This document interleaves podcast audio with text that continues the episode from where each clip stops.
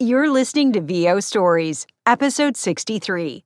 Today's episode features the multi talented actor Ramon de Ocampo. Whether he's narrating an audiobook like the Diary of a Wimpy Kid series, acting in film or TV, Ramon spent a year on the West Wing. He shares his process to being physically and mentally ready and much more. Stay tuned.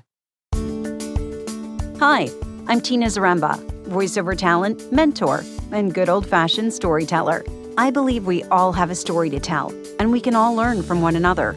I created this podcast for you, the VO artist who's ready to embrace all that your VO journey has to offer. You'll be inspired, informed, and transformed as you learn from industry experts, VO talents, and my insights from 15 years in the industry, having voiced national commercials to promos and everything in between.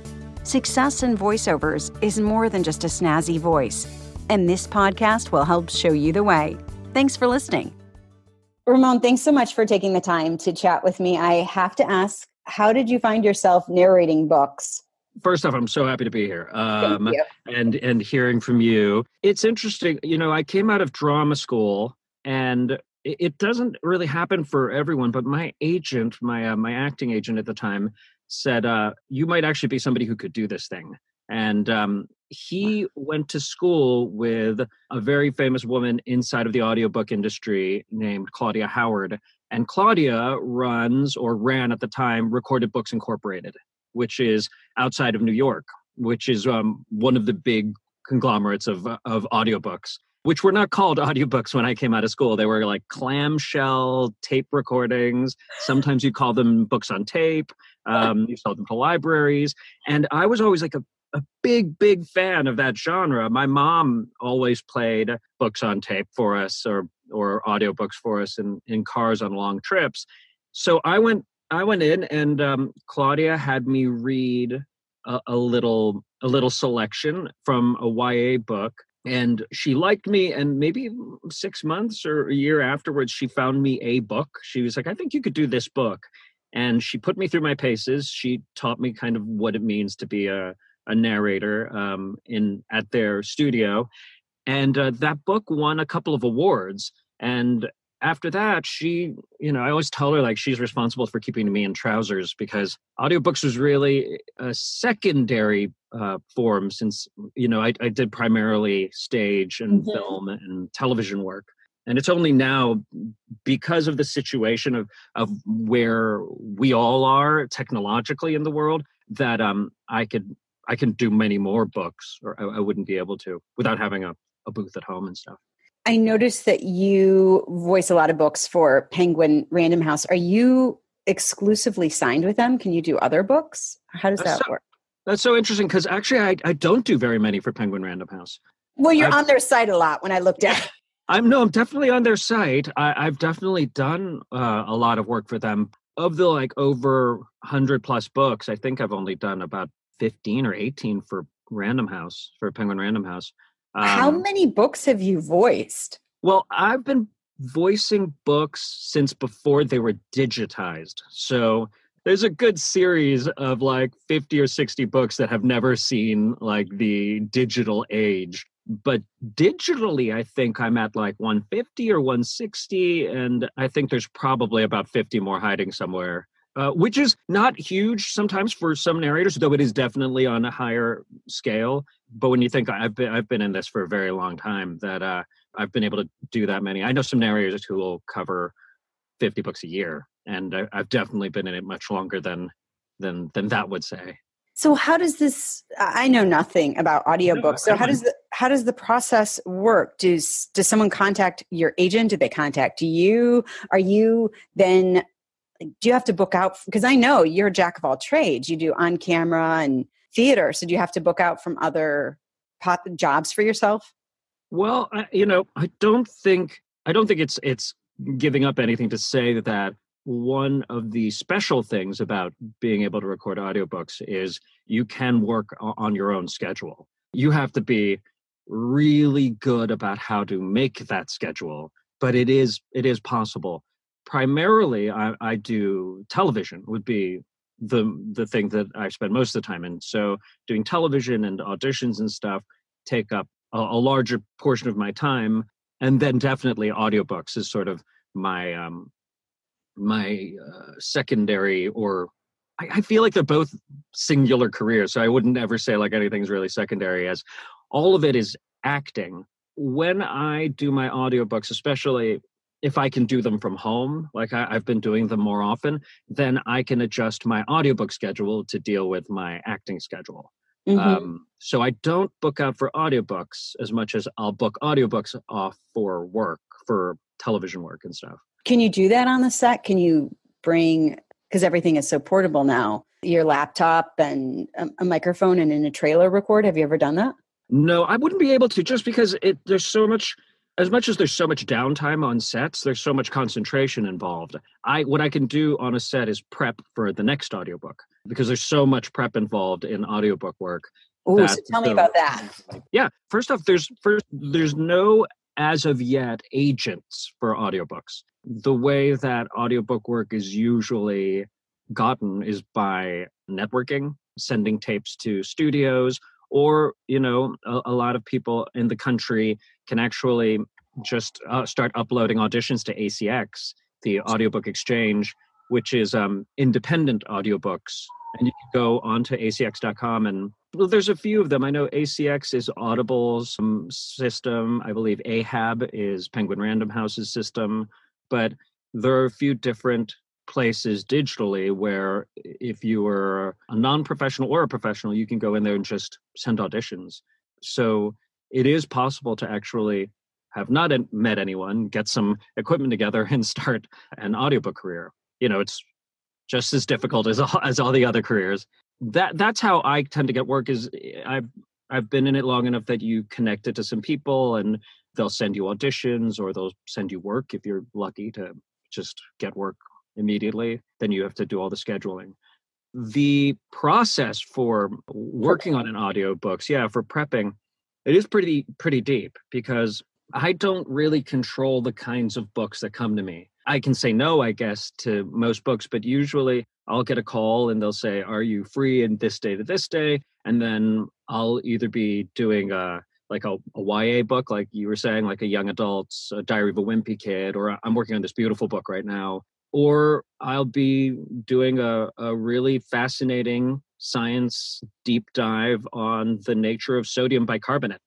And I'll have to know how to say all of those words perfectly and know what the author means and why the author means it and how the author means it, even though I'm no way a a person who understands how sodium bicarbonate bonds to other atoms. Although now I kind of do. So, so uh, what do you do for that? Do you well, Google? You, you, uh, there's a few different ways. If you think you can handle it and i've done a few of them you do you'll have to reread you have to pre-read the book. Mm-hmm. and inside the pre-read you will make um you'll make notes as if you're working on an acting script. So you this is your script and you'll make, make notes from beginning to end. And um, if it's a fiction book it tends to be you have to figure out all the characters how those characters sound how the author intends the characters to sound what is it that you can handle physically for the length of a novel you know mm-hmm. and some of those novels are 200 pages and some of them are 1000 pages.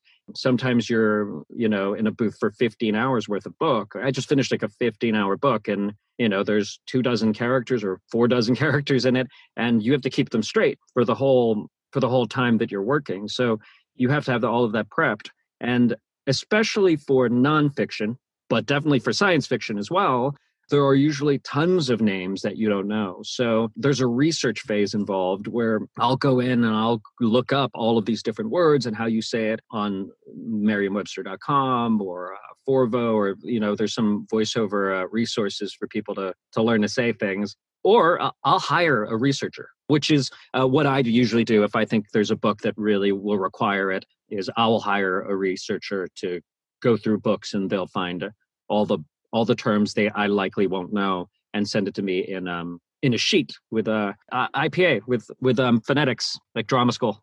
No, that's smart. So then for the nonfiction books where there's a ton of characters, do you go through it and the way you would a script pull out those characters and create a backstory for them as well as really understand each voice so that you don't slip into another voice while you're a different character if yeah, definitely. I mean, the, you it's a it's a huge acting workout because when scenes come up you have to understand all the characters objectives each of their obstacles the tactics that they're that they're trying to use what the author intends so i wouldn't say that i create a sort of backstory for all the characters but definitely when it comes to you know the main characters and and close secondary characters i look closely at what the author has left inside the script that tells me what their backstory is. So i won't necessarily create anything on my own because um, being that it's it's fiction and it's books like they they've thought about that for me. So they tend to be there are clues inside of the script. And it's not just clues with backstory. Right now i'm i'm i'm doing this great book where there's a, a kid who begins his life kind of dropped into the bottom of a well and then mm-hmm. has to deal with what it means to where his parents are are very careful with him for the rest of his life and he in turn is not sure how to not disappoint them like he did when he fell into the well. And so there is this psychological layering that happens there but there are also inside of that script you'll find out that a character is twangy or they speak with a Russian accent, or they're Scottish, or they're Scottish, but they grew up in Africa, or and sometimes that won't come in till the end of the book. So if you go and you start the book, it's a classic narrator fear. If you start the book and you have uh, you're you started a, a a pretty Irish girl named Natasha, and then you find out at the very end that she's actually from Russia, and it says in the last page of the book, she says with her thick, smoky Russian accent, then you have messed up. And you know, you have now 800 pages of not Russian accent to try to figure out how to like make right in your head. So you read the whole book, obviously, from front to end, the whole Absolutely. thing before you record it. What do you feel is the biggest misconception that voiceover talent or people in general have about recording audiobooks? I think that, and and, and I, I could be wrong, but I, I feel like I feel like voiceover talent might have a different belief and understanding, especially if they do uh, video games and stuff because there's a there's a level of athleticism that has to happen with certain voiceover work.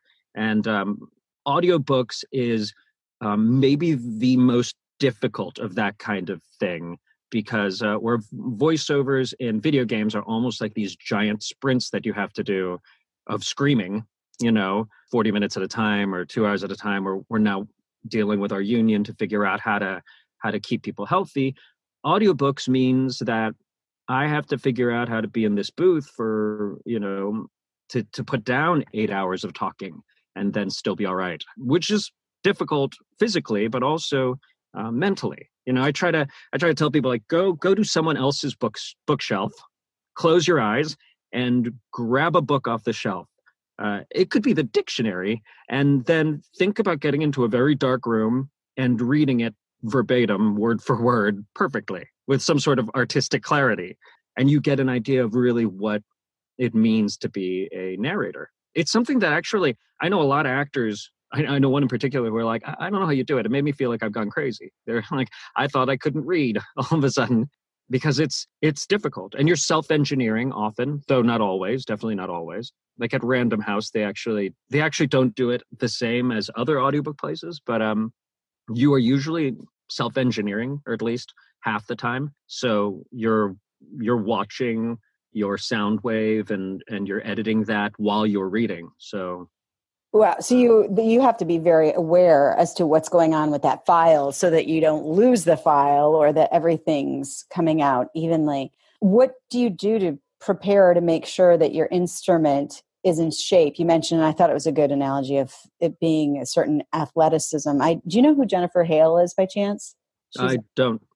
She does video games out there, and she and I were talking. And first of all, I thought video games were like animation of the old days. The old days. I'm talking about the 90s. Oh, right. Anyways, um, when you would get into a booth with other actors uh, but video games, you just go into the booth by yourself. And she was, you know, just talking to me about the rigor and the t- taxing on your voice, obviously, like you said, from yelling. What do you do to make sure that your instrument, your physical as well as your mental, uh, your mind stays sane and that you stay well? It's it's really actually a, a an honest challenge that I think you don't recognize until you you really put your your money down and make a commitment to being a full-time voice talent you know?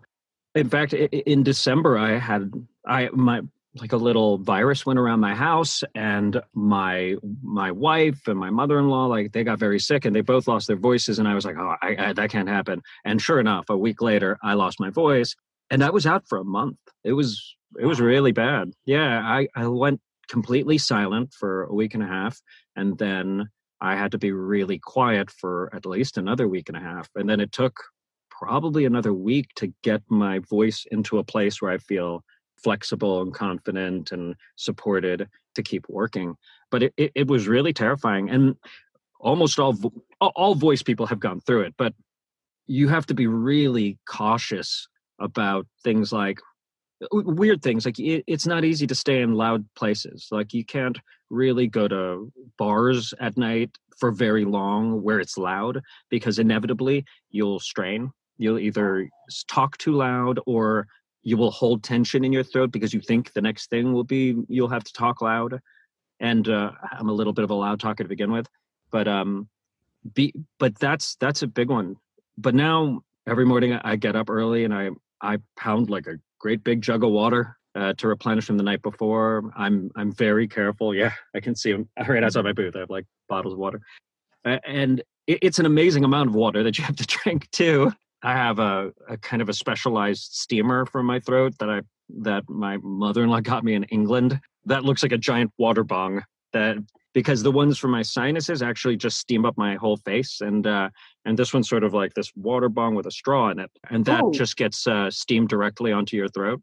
Um, I want the name of that. Give me, send me the called, brand name of that. yeah, what's it called? Yeah, Dr. Nelson's inhaler, I believe, Dr. Nelson's steam inhaler. It's something that's been in England since like 1812. It's only in one pharmacy there, but once you ask somebody in England about it, they're like, "Oh yeah, yeah, everybody in the West End uses that." And it goes directly onto your vocal cords? So it's a it's it's really just a big steam thing. Yeah, mm-hmm. but when you inhale it rather than inhaling it up your nose and around your sinuses and then it kind of being in your sinuses, it goes into your throat. I can definitely feel it in your cords and in your lungs. But I'll do that every morning. I'll make sure to eat. I used to not. Would you avoid?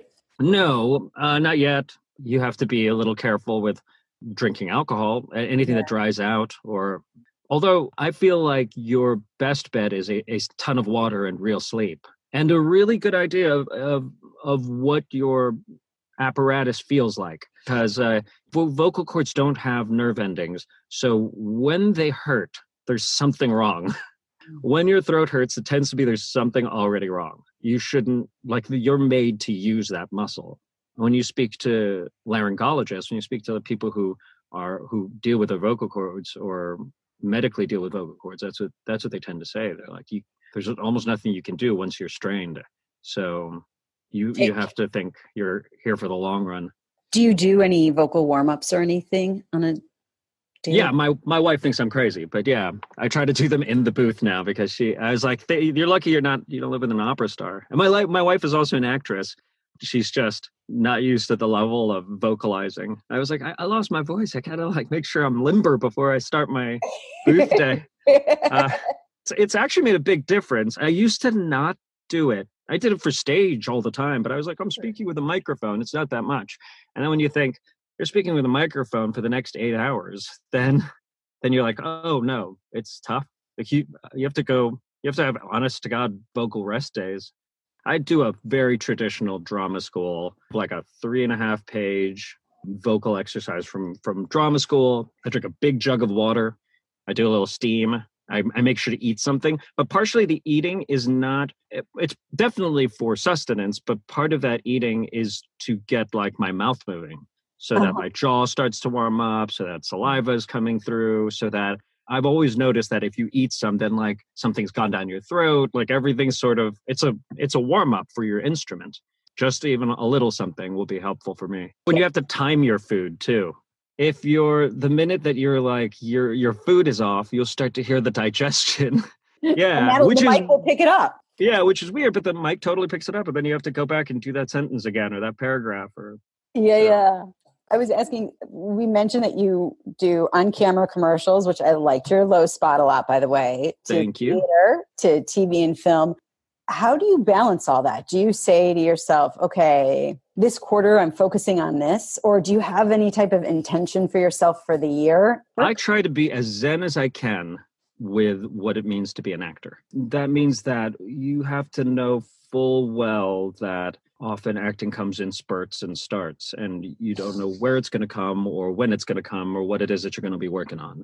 I definitely make most of my living as a in on television, but I could never tell you how often that's coming or when that's coming or if you know i'm going to spend the next six months on six months on a tv show or the next year on a tv show or if i'm really just going to do two or three episodes for the year which is still a lot of money you know? Mm-hmm. like that's a that's a good living. And so i wouldn't be able to figure out when to do that. I'd have to i have to go. When that comes i go do it mm. you know and You're that's available yeah, and I think that's part of what audiobooks can afford you is this possibility of staying inside of our world of acting and going off to do to audition or to to to do go in your commercial auditions or to shoot on on your um, sets. I mean, sets in general, even when you're recurring on a TV show, you're not going to be called every day of the week. So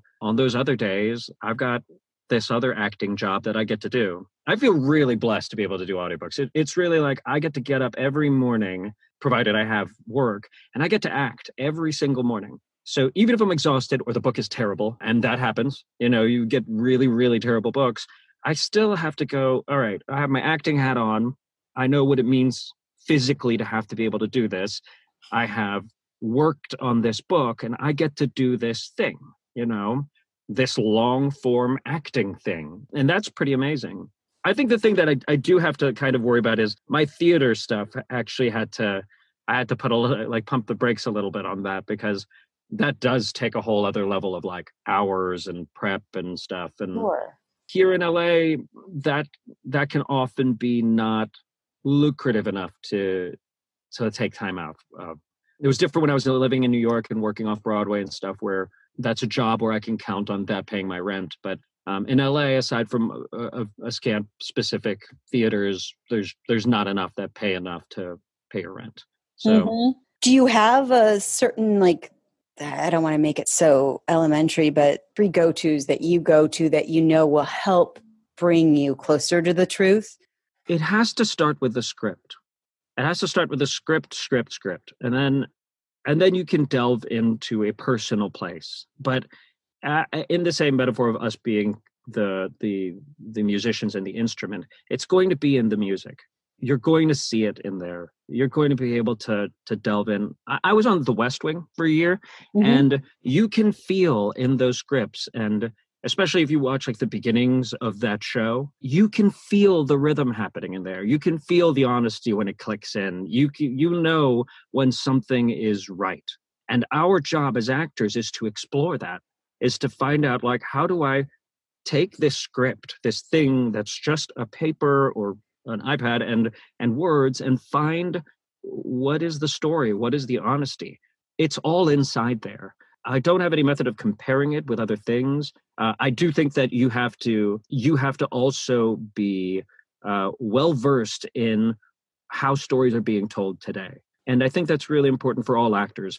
But you know, I think your level of I don't know talent is is going to be partially what it is that you've prepared, and partially how you understand the world of um, of acting today you know you need to know what good looks like what good sounds like what honesty is what what hit you when you listen to a book that that really got you or what hit you when you watched a movie that really connected with you. What part of that is also part of your instrument?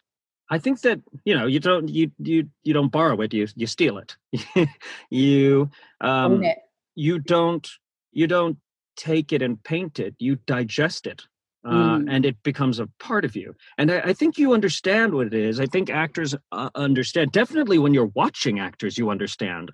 Even if they're like, oh, yeah, I just, you know, I watched Brando for, for, uh, the, the last year, and then I came out the other side as Brando. Or, if you watch uh, Rami Malek right now playing Freddie Mercury, who and he he kind of had a passing uh, relationship with Queen. And sure, and he's fantastic, but he also steeped himself in that, you know, for a year and kind of breathed Freddie Freddie Mercury until it wasn't that he was putting on a Freddie Mercury. He was he had digested Freddie Mercury. Freddie Mercury was coming out of him, you know. Yeah. And I feel like that's what you're looking for in acting. Like you don't have to do a concentrated effort on Freddie Mercury, but you can get a real understanding of where good theater really becomes part of your heart, and you bring that out.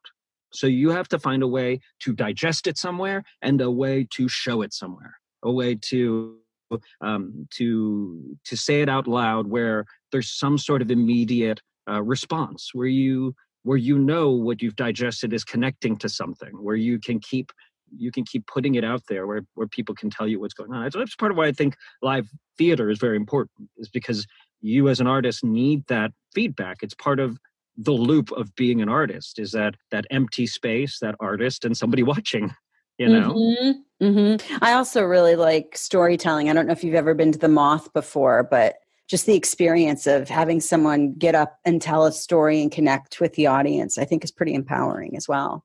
Oh absolutely. I i, I love it. I think I think there is nothing that connects us like story i think that's what makes us human beings. That's it is through story that uh, wars are stopped. It's through story that that you connect to another person or other entities in in humanity.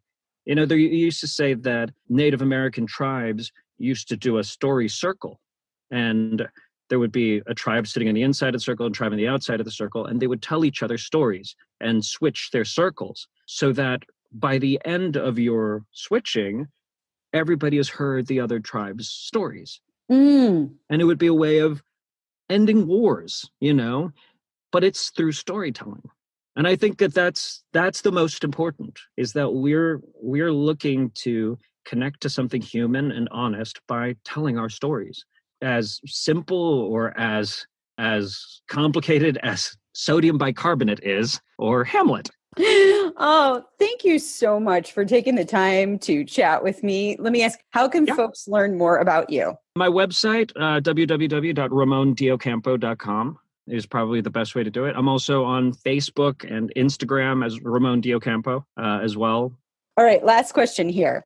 Maya yes. Angelou says, Words mean more than what is set down on paper. It takes the human voice to infuse them with deeper meaning. So, with that, what do you hope, Ramon, your voice conveys in life as well as in work?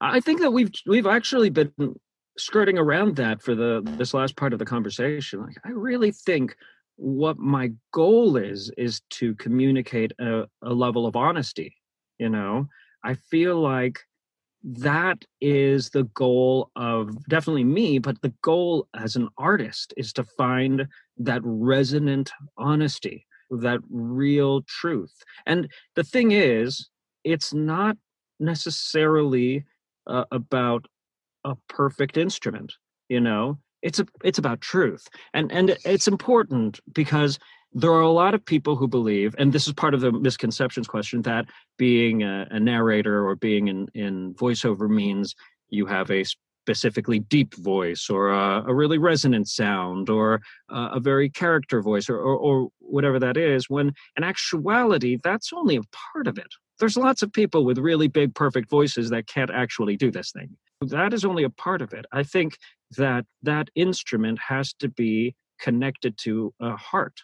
And that's where i what i think my my goal inside of all my work is is how do i find a level of honesty and truth inside of the storytelling? Where does that where can that resonate with someone else to have a goal to communicate a level of honesty for your work and life that is awesome. I so agree with Ramon that it's not necessarily about the sound of the instrument, but having a deep connection with your heart. I so enjoyed speaking with him. And if you're interested in audiobooks or being a storyteller, save this episode, listen to it again. He's a total pro and all around good person. Thanks for listening in. Until next week, here's to owning our voices.